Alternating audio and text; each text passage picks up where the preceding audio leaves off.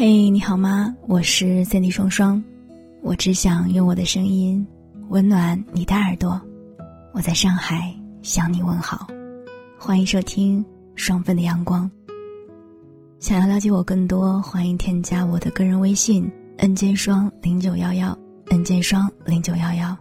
记得注明你的申请理由哦。当然，如果你想看到我的更多视频的话，你可以添加我的抖音。搜索“三 D 双双”就可以了。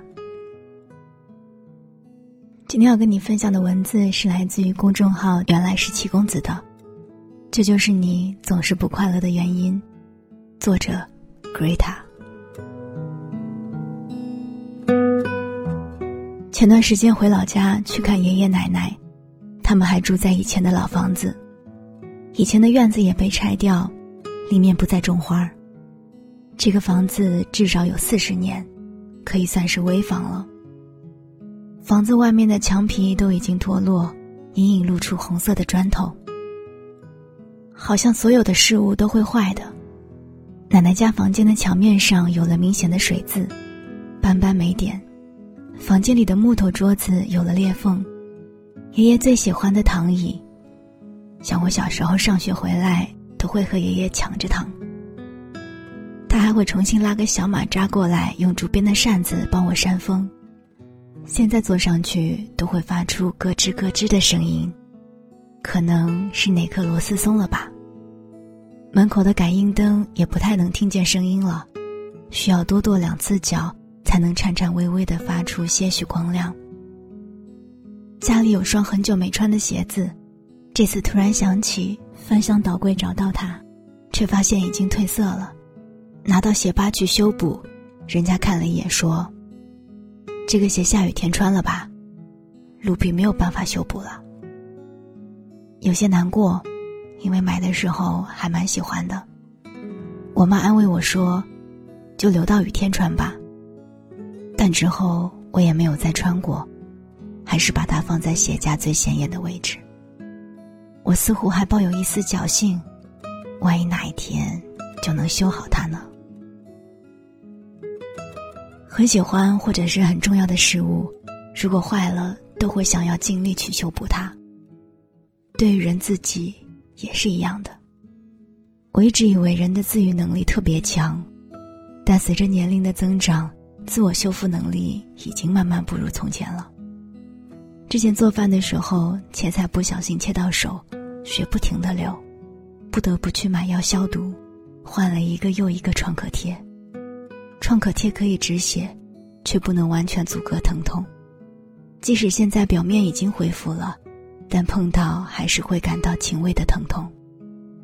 最重要的是，越长大，对快乐的感知能力好像也变得越差了。每天疲惫的挤在地铁上，朋友看到一则有趣的段子分享过来，我看了一眼，最终也只是面无表情的回复着：“哈哈哈。”好不容易到了休息日，终于可以睡个懒觉。早上被忘关的闹钟准时吵醒，迷迷糊糊听到外面好像有动静，我翻个身继续睡。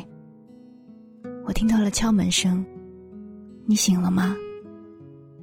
我又翻个身爬起来，慢悠悠的开门。开门的一瞬间，我就被一股香味惊醒了。吃早饭吧，我做了你爱吃的手抓饼。我看着我面前室友做的早饭，感觉在发光。因为很喜欢朴树，朋友叫我一起去听他的现场，地点很远，坐车过去要两个小时。我从早上就开始期待，路上的时间也不会感到无聊。现场的人很多，我们尽量往前靠。那天特别热，人挨着人的感觉很不好，我有点想退出人群了。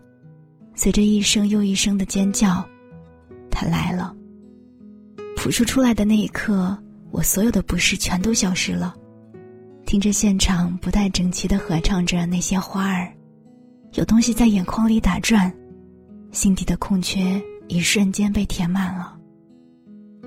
我们总会在不经意间找到治愈自己的方式。微博上有一位暖心的爷爷，我不记得是怎么关注到他的了。他经常会在微博上分享他和患者的故事，朱爷爷是一位玩偶修补师，他的工作室里摆满了各式各样的玩偶，都是他们的主人求助爷爷帮忙看病的。他们身上或多或少都有一些毛病。七十四岁的朱爷爷眼神大不如从前，每次看病的时候都要用放大镜一点一点的查看。有时候修补起来需要好几个月的时间，他跑好几个城市，就为了能够找到适合的材料，使他们能够更接近之前的样子。每一个玩偶都有自己的故事，或喜或悲，不管是喜还是悲。对于他们的主人来说都是非常重要的记忆。对于他来说，修补好他们，就是修补好了回忆。爷爷用自己的方式在治愈着自己，也治愈着很多人。这个世界上没有超人，人生更多的时候也不是在等待别的修补员。我们每个人都是修补员，总会找到修补自己的办法。哪个零件松了，就拧紧它；生锈的地方就好好保养。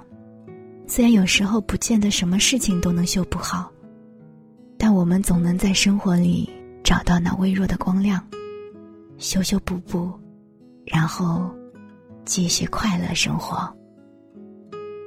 我是三 D 双双，这里是双份的阳光。